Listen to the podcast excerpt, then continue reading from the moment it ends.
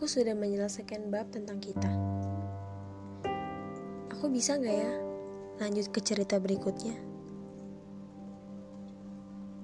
Atau mungkin adanya kamu di bab sebelumnya bakal sedikit sulit untuk mencobanya lagi.